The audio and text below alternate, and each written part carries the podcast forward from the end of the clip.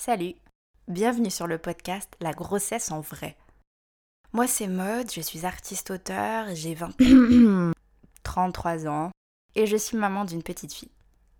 J'ai créé ce podcast pour vous faire une terrible, terrible confession. J'ai pas aimé être enceinte. Quoi? Ouais. Et vous savez quoi? Ben je suis pas la seule.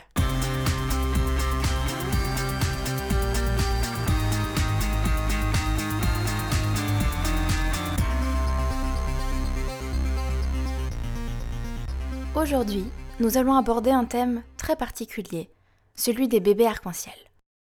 Évidemment, vous vous en doutez bien, il ne s'agit pas là d'un bébé extraordinaire aux multiples couleurs, mais bel et bien d'un bébé assez spécial. On dit d'un bébé qu'il est un bébé arc-en-ciel quand il arrive dans sa famille après un deuil périnatal. Pour être plus clair, un bébé qui arrive après une fausse couche, un bébé mort-né ou la mort d'un nourrisson. On les appelle ainsi car ils arrivent, tel l'arc-en-ciel, au milieu des nuages et de la pluie, apportant espoir et amour à leurs familles qui sont alors brisées. Le deuil périnatal est une épreuve d'une violence inouïe, à laquelle nous ne pouvons pas être préparés. Quelle pire épreuve que de perdre un enfant. Souvent, les femmes qui le vivent pensent ne jamais pouvoir s'en remettre. Elles pensent inimaginable de trouver la force de recommencer un jour, de réussir à porter une grossesse jusqu'à son terme, de redevenir mère. Retomber enceinte dans un contexte de deuil périnatal est vraiment très complexe.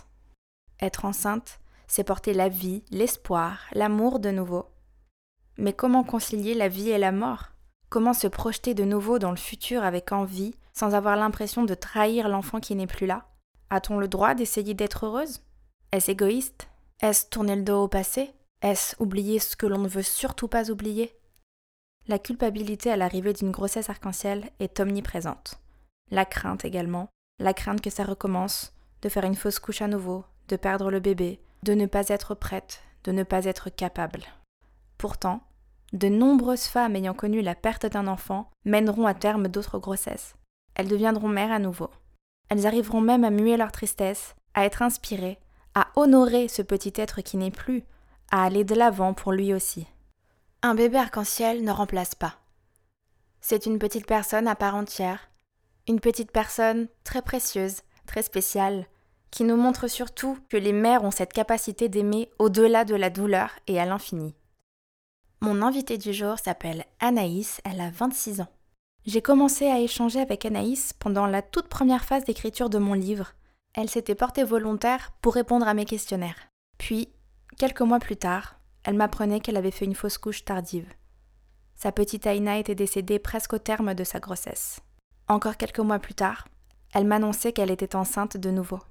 Aujourd'hui, sa petite Loua, moi et Anaïs a accepté de revenir avec moi sur sa grossesse arc-en-ciel.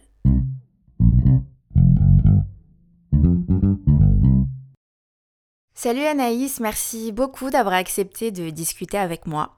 Je t'en prie, avec plaisir. Ma première question, c'est toujours la même, comment ça va? Ça va, ça va, ça va. On vit, euh, on vit le confinement bien, on est, euh, je suis avec ma fille et, et tout va bien, ça va. Très bien.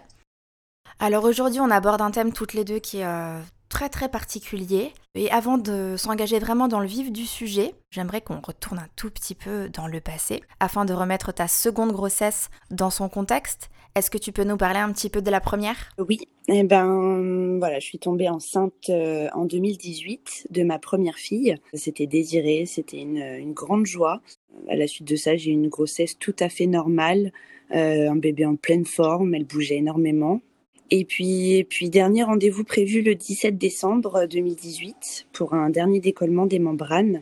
J'ai été à 40 semaines aménorées plus un jour. Et c'est à ce moment-là qu'ils ne trouveront plus jamais le battement de son petit cœur. Donc euh, voilà, tout s'enchaînera et, je finirai par accoucher par voie basse le lendemain à 15h29. Euh, et voilà, et c'est là que, que j'ai mis un pied dans le monde du deuil périnatal. D'accord. Combien de temps après avoir perdu ta petite Aïna, tu es retombée enceinte? Et est-ce que cette seconde grossesse, elle était voulue alors, je suis tombée enceinte de ma deuxième fille six mois et demi après euh, Aïna. Elle était désirée, mais, euh, mais vraiment très redoutée. Il fallait avant ça que j'arrive quand même à accepter de me mettre en tête que ce sera en aucun cas un bébé de remplacement. C'est jamais le but, mais on a peur que l'amour soit différent. Enfin, il y a énormément de questions qui arrivent. Euh, surtout que voilà, Ina, c'était quand même ma première grossesse, mon premier bébé, donc euh, j'avais connu que ça. On avait envie de d'un enfant vraiment, mais euh, mais absolument pas d'un bébé de remplacement. Bien sûr. J'imagine que ça fait partie des grosses inquiétudes d'une femme après un deuil périnatal. Pourquoi est-ce qu'on fait cet enfant? Dans quelles conditions? On a envie de faire les choses bien et que ce deuxième bébé soit un enfant à part entière, évidemment. Oui, totalement. Ouais, ouais. Il fallait être prêt dans la tête, euh, je pense, même si on, on l'est jamais vraiment parce que tout revient toujours par période. Mais, euh, mais c'est vrai que six mois et demi après, voilà, c'était un, petit peu par hasard parce qu'on ne s'était pas fixé euh, absolument de but pour que je retombe enceinte. On, a laissé faire les choses et, et puis elle est arrivée, voilà, à six mois et demi après. Quelles ont été tes premières pensées, tes premiers ressentis en apprenant que tu étais enceinte de nouveau? Euh, De la culpabilité, euh, beaucoup de culpabilité, parce que déjà dans ma tête, euh, j'avais peur que les gens me disent que c'était trop tôt. C'était beaucoup par rapport au regard des autres, surtout, parce que c'est très dur d'expliquer tout ce qui se passe dans nos têtes à ce moment-là. Mais à comparer de la première, cette fois-ci, j'ai envie de le garder pour moi j'avais quand même un petit peu hâte d'apporter de la joie euh, à mes proches après cette épreuve, ceux, qui ont été là euh, tout près euh, avec moi pendant, pendant ces, tout ce temps-là. Mais je me disais en même temps que de toute façon, tant que ce bébé il serait pas là dans mes bras, je voulais pas m'emballer pour rien. Complètement normal. J'imagine que vivre une grossesse alors que tu en as connu une peu de temps avant, extrêmement compliqué, ça doit être très très particulier. Qu'est-ce qui a été le plus dur à vivre et à gérer pour toi? Je pense que ce qui a été le plus dur, c'était cette perpétuelle bataille avec mon esprit, à vouloir aimer ce petit bébé qui allait arriver et qui n'avait rien demandé, mais en même temps, je me demandais si si j'allais pas l'aimer moins fort euh, que sa sœur, car pour Aïna, l'amour et enfin il y avait de l'amour et en plus du manque euh, qui, qui, reste aujourd'hui encore indéfinissable. Et puis il y avait aussi les paroles des gens euh, qui étaient bien intentionnée, mais peut-être maladroite un petit peu, euh, de me répéter tout le temps que tout allait bien se passer, car il n'y avait pas de raison. Euh, bah, il n'y en avait pas non plus pour Aïna. Euh, l'autopsie n'avait révélé aucune anomalie, donc on ne sait toujours pas pourquoi elle est décédée. Et puis après, il y a eu, lorsque j'ai appris que c'était une fille, là aussi, ça a été dur de me projeter. Voilà, j'avais peur de, j'avais peur de ne pas arriver à faire la distinction. C'est compliqué quand, quand c'est deux filles d'affilée, ça a été un petit peu compliqué dans ma tête. Et puis après, bah, il y a eu un mal pour un bien. Euh, le papa m'a quitté pour une autre euh, à mes trois mois de grossesse. Et là, je me suis rendu compte que j'avais plus que ce petit bébé euh, qui me restait. Et enfin, j'avais plus que, que ce petit bébé à me raccrocher. Donc, j'ai voulu rester forte pour elle et vite rebondir pour que son arrivée sur Terre soit vraiment parfaite. Donc, au fil des mois, elle est devenue vraiment une force finalement. Et au fil de ma grossesse, j'ai eu un regard complètement différent sur, sur ce bébé. Ah ouais, t'as vraiment eu une grossesse compliquée sous tous les aspects. T'es vraiment ultra courageuse. Et euh, bravo d'arriver à te dire que au final c'est un mal pour un bien, c'est très intelligent. Ma prochaine question, j'aimerais beaucoup savoir, est-ce que ce genre d'expérience, tout ce qui est deuil périnatal et puis après revivre encore un début de maternité, ça peut être moins dur à vivre si on est bien entouré par euh, ses proches, par le corps médical, par des gens de confiance, ou est-ce qu'au final c'est quelque chose qu'on vit seul? Euh, alors c'est très mitigé parce que dès le départ, bah, pour cette deuxième grossesse, euh, ma gynécologue m'a rassurée. Euh, je savais que j'accoucherais un mois avant pour éviter le traumatisme des derniers jours. Elle voulait me voir plusieurs fois par mois pour être sûre que tout aille bien. Le corps médical, j'étais vraiment très entourée. Les gens avaient de l'empathie. C'est quand même pas quelque chose qui arrive tous les jours dans un hôpital. Donc, euh, donc voilà, ils ont été vraiment petits soins avec moi tout le long. Et puis j'ai rencontré des gens aussi à une association, donc qui s'appelle Nos Tout Petits de Nice. Euh, et d'un coup, j'ai eu ce sentiment de me dire que des gens peuvent enfin comprendre ce qui se passe à l'intérieur. Et il y avait Marion en particulier qui dirige la plupart de ces réunions et avec qui encore aujourd'hui je peux exprimer mes ressentis sans filtre quand ça va pas. J'ai trouvé un petit peu la personne, euh, la personne qui me comprend vraiment au plus profond. C'est ça qui fait qu'on se sent parfois un peu moins seul. Tout ça m'a aidé pour que tout se passe avec un petit peu moins de stress. Mais au final, notre peine et nos peurs, notre douleur, euh, parfois, ça nous fait sentir quand même très très seul.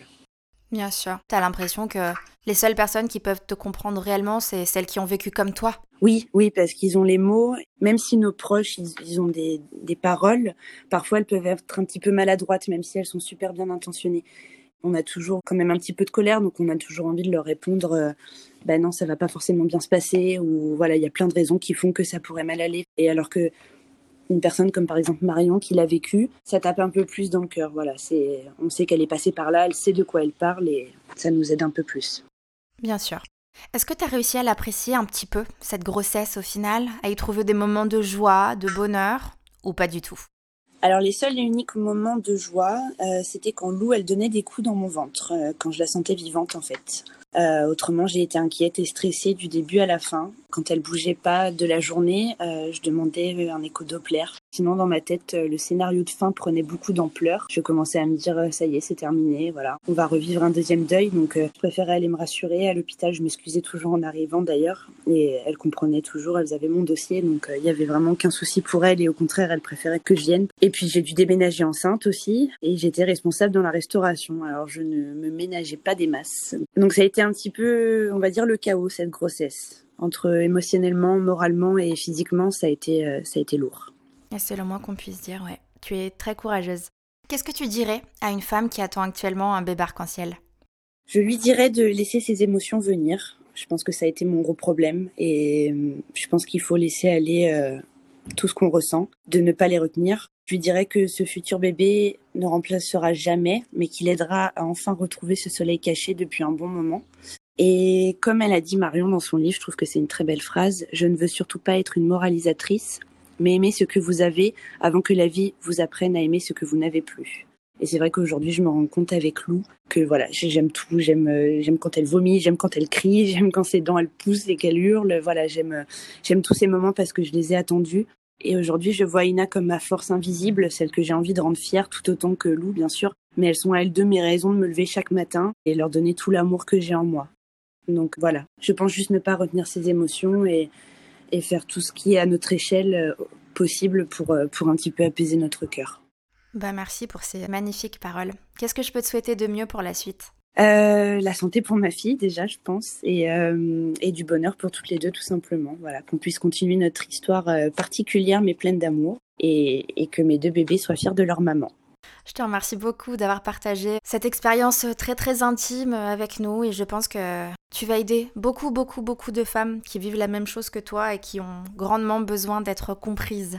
Ben, merci à toi Maud de m'avoir donné la chance de m'exprimer un petit peu là-dessus. C'est un grand pas pour moi c'est euh, voilà, toujours beaucoup d'émotions de parler de mes deux filles et, et voilà, ça me fait beaucoup de bien d'avoir pu en parler. Et s'il y a des mamans que ça peut aider, c'est encore plus génial. Merci beaucoup, beaucoup Anaïs. À très bientôt. À bientôt, merci. Pour celles que ça intéresse, vous pouvez retrouver le livre de Marion, la jeune femme qui a beaucoup aidé Anaïs, sur son compte Instagram Marion 22 Il s'appelle Mélimbe.